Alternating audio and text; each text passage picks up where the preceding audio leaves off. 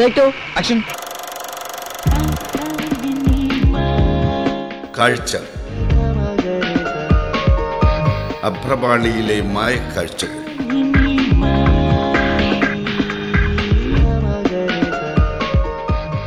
ആയിരത്തി തൊള്ളായിരത്തി എൺപത്തിയൊന്ന് വടക്കൻ അയർലൻഡിലെ ബെൽഫാസ്റ്റിലുള്ള മാസെ ജയിൽ. സദാ ഇരുട്ടും നിശബ്ദതയും ഏകാന്തതയും കനത്തു നിൽക്കുന്ന തടവറ. അവിടെ അവകാശങ്ങൾക്ക് വേണ്ടി തടവുകാരുടെ ശബ്ദമുയരുന്നു. ആ ശബ്ദം ലോകമെങ്ങും അലയടിക്കുന്നു. ബോബി സാൻസ് എന്ന ഇരുപത്തിയേഴുകാരനായിരുന്നു തടവുകാരുടെ നേതാവ്. രാഷ്ട്രീയ തടവുകാർക്കുള്ള അവകാശങ്ങൾക്ക് വേണ്ടിയാണ് പ്രതിഷേധ സ്വരം ഉയർന്നത്. ബ്രിട്ടീഷ് ഭരണകൂടം അതിനെ അടിച്ചമർത്താൻ ശ്രമിച്ചു. ബോബി സാൻസ് ഗാന്ധിയൻ മാതൃകയിൽ ഉപവാസ സമരം ആരംഭിക്കുകയാണ് അറുപത്തിയാറാം ദിവസം ബോബിയെ മരണം കീഴ്പ്പെടുത്തി ആ യുവധീരന്റെ ആത്മബലിയാണ് ഹങ്കർ എന്ന ഐറിഷ് സിനിമയുടെ ഇതിവൃത്തം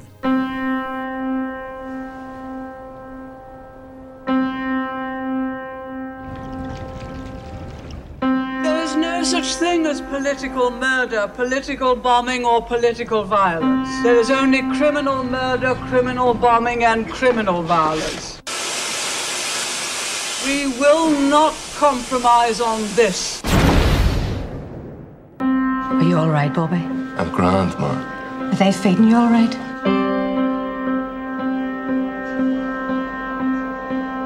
I'm starting a hunger strike on the 1st of March. You're going head to head with a British government who are unshakable.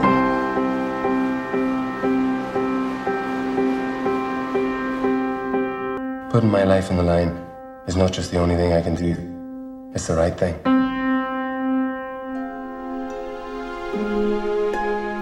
രണ്ടായിരത്തിയെട്ടിൽ ലോകത്തിറങ്ങിയ മികച്ച പത്ത് സിനിമകളിൽ ഒന്നാണ് ഹങ്കർ.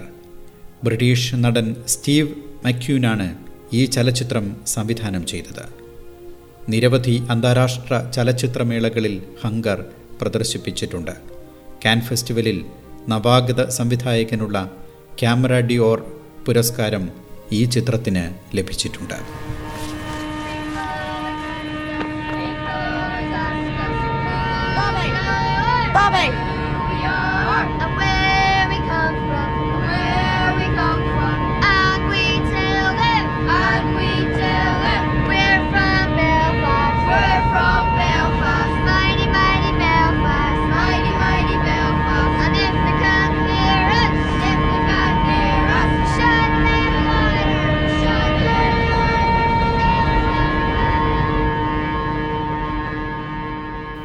കവി കൂടിയായ ബോബി സാൻസ് ഐറിഷ് റിപ്പബ്ലിക്കൻ ആർമിയുടെ സജീവ ഭടനായിരുന്നു. ഐക്യ അയർലൻഡ് ആയിരുന്നു ബോബിയുടെ സ്വപ്നം. ഐറിഷ് സമരഭടന്മാരെ ബ്രിട്ടീഷ് ഭരണകൂടം ക്രിമിനലുകളായാണ് പരിഗണിച്ചിരുന്നത്. തങ്ങൾക്ക് നേരത്തെ അനുവദിച്ചിരുന്ന രാഷ്ട്രീയ തടവുകാരുടെ പദവി തിരിച്ചു കിട്ടുകയായിരുന്നു ഐറിഷ് ഭടന്മാരുടെ ലക്ഷ്യം. ആയിരത്തി തൊള്ളായിരത്തി എൺപത്തിയൊന്ന് മാർച്ച് ഒന്നിനാണ് ബോബി സാൻസ് നിരാഹാരം തുടങ്ങിയത് മെയ് അഞ്ചിന് അദ്ദേഹം മരിച്ചു സമരതീക്ഷണമായ ഒരു കാലയളവാണ് സിനിമയിൽ പറയുന്നത് ബോബിയെ പിന്തുടർന്ന് ഒൻപത് തടവുകാർ കൂടി ഉപവാസം അനുഷ്ഠിച്ച് മരണം വരിച്ചു Have you thought about what you're going to be putting these boys through? I mean, putting aside what's going to happen to these poor men's families. You're going head to head with a British government who clearly despise republicanism, who are unshakable, who can easily live with the deaths of what they call terrorists. And the stakes are much higher this time. I know that. And if you're not even willing to negotiate, you're looking for them to capitulate. Is that it? Right. So failure means many dead men, families torn apart, and the whole Republican movement demoralised. Aye. Worst case scenario, it might well mean all that. But short term, out of the ashes, guaranteed there'll be a new generation of men and women, even more resilient, more determined. Look who you're talking to. There's a war going on. I thought you might understand. You're talking like a foreigner. You're talking to me like I'm a foreigner. You think I don't know Northern Ireland? I live here, man. Then support us. I supported the first hunger strike on the basis it was a protest, not some pre designed to die and balk at negotiation other than complete surrender from Thatcher. That's ridiculous, Bobby. It's destructive. What's, what, what's happening here for the last four years? The brutality, humiliation, our basic human rights taken away from us. All of this has to come to an end. Through talking. So what? We take their offer and put their uniform on? Because the last four years have meant nothing. We could do that, Don. Or we could behave like the army we proclaim to be and lay down our lives for our comrades. Is there not even a small party that's hoping for a breakthrough that, that could find you negotiating again? That won't happen. Right, forget about that. I want to know whether your intent is just purely to commit suicide here. ബെൽഫാസ്റ്റിലെ ബാർലിപ്പാടങ്ങളിൽ ഓടി നടന്നിരുന്ന ബാല്യം cross country മത്സരങ്ങളിൽ ബോബി എന്നും ജേതാവായിരുന്നു യുവത്വത്തിൽ അവൻ Irish Republican ആർമിയിലേക്ക് ആകർഷിക്കപ്പെട്ടു സമരരംഗത്ത് ബോബി തീപ്പൊരിയായി ആയുധം കൈവശം വച്ചു എന്ന കുറ്റം ചുമത്തി ബോബിയെ പതിനാല് വർഷം തടവിന് ശിക്ഷിച്ചു ആ ദീർഘദൂര ഓട്ടക്കാരൻ അങ്ങനെ മാസേ ജയിലിന്റെ ഇരുണ്ട നാല് ചുമരുകൾക്കുള്ളിൽ ഒതുങ്ങിപ്പോയി I went there when I was 12. Big cross country race for the boys, and we're all in the back of a minibus headed towards Derry one morning. I mean, this is big time. Know, this is like international athletics for us because we're racing against boys in the south, and we have this thing to do Belfast Pride. Two of the boys are prods, the rest of us are Catholics. It's a cross community event. I suppose the good people in the south think this is great stuff, and let's get this wee team over from Belfast and all that patronising shite. Anyway, we're through the border. The boys are all singing pop tunes and all, but I'm just on the back of the bus looking out the window. We're going through them mountains. You know where Mount Errigal is and everything? It's a beautiful sight, though. Donegal has to be the most beautiful place in Ireland, I reckon. Aye. Anyway, we arrive at Guidor. What a place, and it's hopping with about 200 boys in there, getting into their gear and limbering up. The whole event's run by Christian brothers, and they're clipping young fellas around the back of the ears, basically trying to retain some order. Our team goes off for a wee jog, stretch out the legs.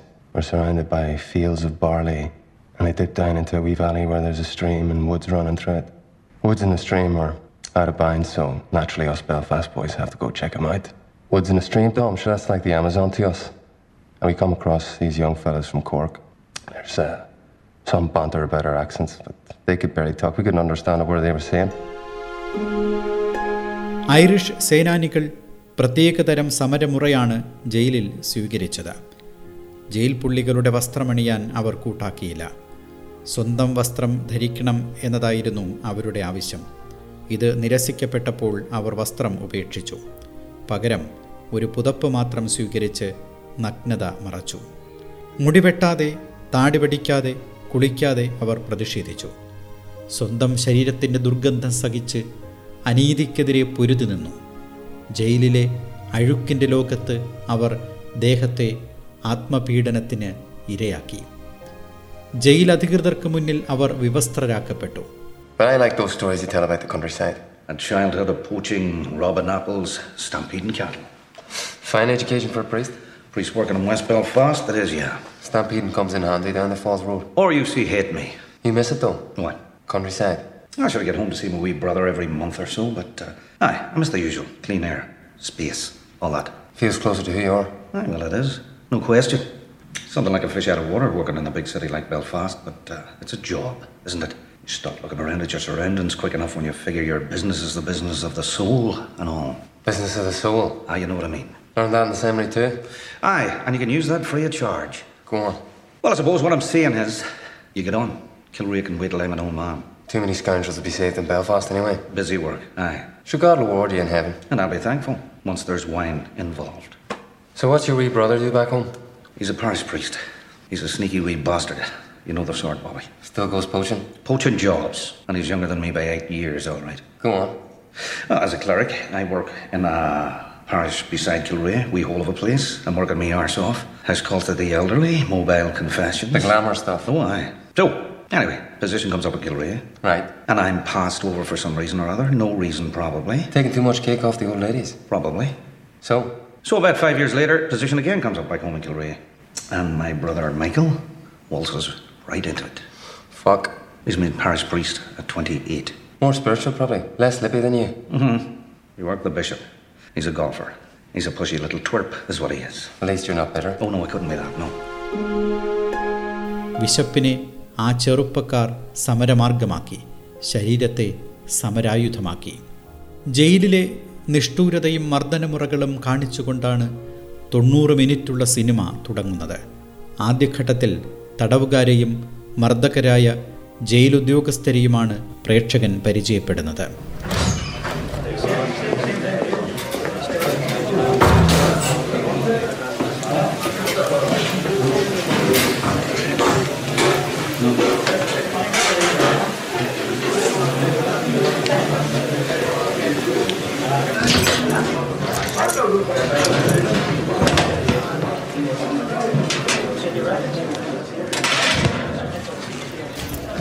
there's a bit of fumbling and come from the granny's room. So Dad walks up to the granny's room, and he opens the door, and there's a wee fella having a go at the granny. and the wee fella turns around and goes, See, that's so fucking funny when it's your man.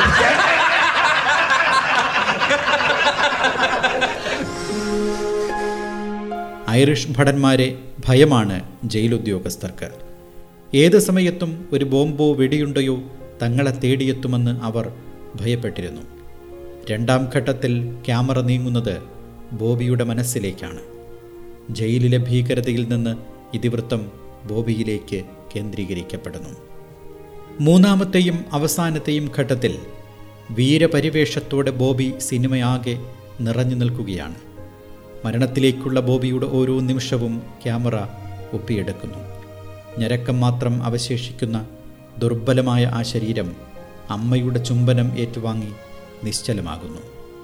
തീവ്രാനുഭവത്തിന്റെ തീച്ചൂളയിലൂടെയാണ് സംവിധായകൻ പ്രേക്ഷകനെ നയിക്കുന്നത്.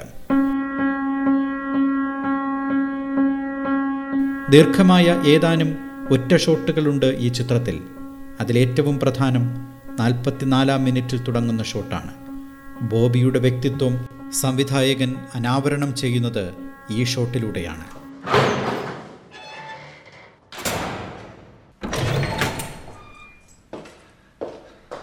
You can sit down anytime you like. Priest etiquette.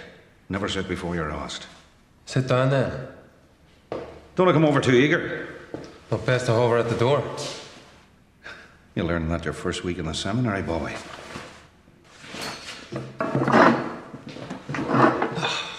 Psych. Bit of a break from smoking the Bible, eh? Why? Anyone work out which book is the best smoke? We only smoke the Lamentations. Right, miserable cigarette? Nice room. Very clean. Where is it you're from again, oh, Tom? Born, you mean? Bally go backwards. Oh, the city dog. Bally Roberts. Oh, we play south of Ballymoney. Kilray. I remember a homily you did at Mass one time. Oh, will you listen to it? Sure, the men hold you in very high esteem. I can feel a dig coming on. You're very quick. Right? Now, you're respected, you know that. But I like those stories you tell about the countryside. A childhood of poaching, robbing apples, stampeding cattle. Fine education for a priest. Priest working in West Belfast, that is, yeah. Stampeding comes in handy down the Falls Road. Or you see hate me. You miss it though. What? Countryside. I should get home to see my wee brother every month or so, but uh, aye, I miss the usual. Clean air, space, all that. Feels closer to who you are. Aye, well, it is. No question. Something like a fish out of water working in a big city like Belfast, but uh, it's a job, isn't it? ബോബിയും നാട്ടുകാരൻ കൂടിയായ കത്തോലിക്ക പുരോഹിതനും തമ്മിലുള്ള മുഖാമുഖമാണ് സന്ദർഭം. രണ്ട് ഷോട്ടുകളിലായുള്ള ഇവരുടെ സംഭാഷണം ഏതാണ്ട് ഇരുപത്തിയൊന്ന് മിനിറ്റ് വരും. അതിലാദ്യത്തേത് പതിനേഴ് മിനിറ്റ് നീളുന്നു. ബോബിയുടെ ബാല്യം കുടുംബ പശ്ചാത്തലം വിപ്ലവ വീര്യം രാഷ്ട്രീയ നിലപാടുകൾ എല്ലാം ഇവിടെ തെളിഞ്ഞു വരുന്നു.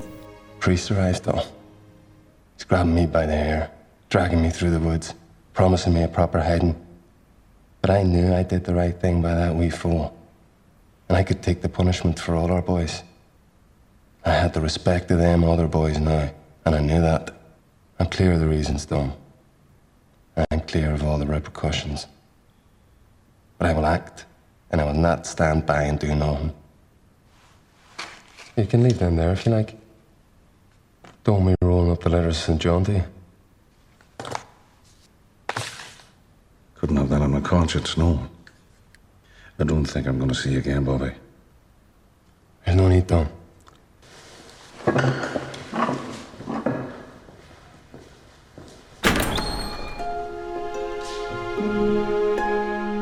പതിനേഴ് മിനിറ്റ് നീണ്ട ഒറ്റ ഷോട്ട് ലോക റെക്കോർഡാണ് ആൽട്ട്മാൻ സംവിധാനം ചെയ്ത ദ പ്ലെയർ എന്ന സിനിമയുടെ റെക്കോർഡാണ് ഹങ്കർ തിരുത്തിയത് ദ പ്ലെയറിൽ തുടക്കത്തിലെ രംഗം എട്ട് മിനിറ്റുള്ള ഒറ്റ ഷോട്ടിലാണ് ചിത്രീകരിച്ചത് മൈക്കിൾ ഫാസ്ബിന്ദർ എന്ന നടനാണ് സാൻസിനെ അനശ്വരമാക്കിയത്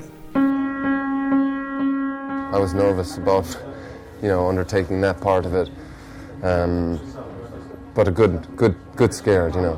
I mean, not so much for the weight loss, and um, just because of the, you know the, the, the subject matter and uh, playing that, that that character, you know, especially in Ireland, it's you know everybody knows Bobby Sands and it's quite a co- iconic, you know, figure.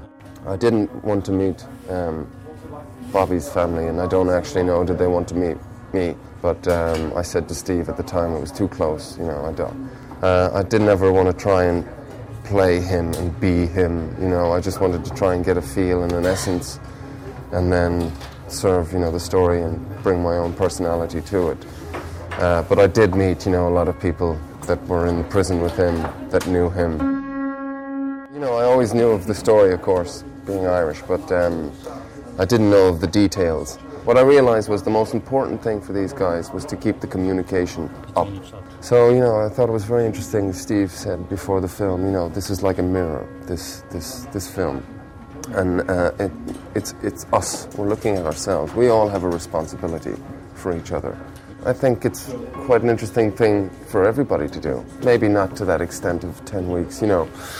But, you know, in the, the world when we live in today, we can take whatever we want. Oh, I'll have that, I'll have this, I'll have that. And there's so much excess, you know. And when you take all of that away and you don't allow any of that in your life, you actually appreciate life a lot more. You know, I was very grateful and appreciative. Made me sort of look at myself and ask myself, do I like what do I like about myself? What don't what I don't I like about myself? What sort of direction do I actually want to go in my life? Especially in this business, you know, where one can get very uh, self-obsessed and, and you know lose the bigger picture. You know.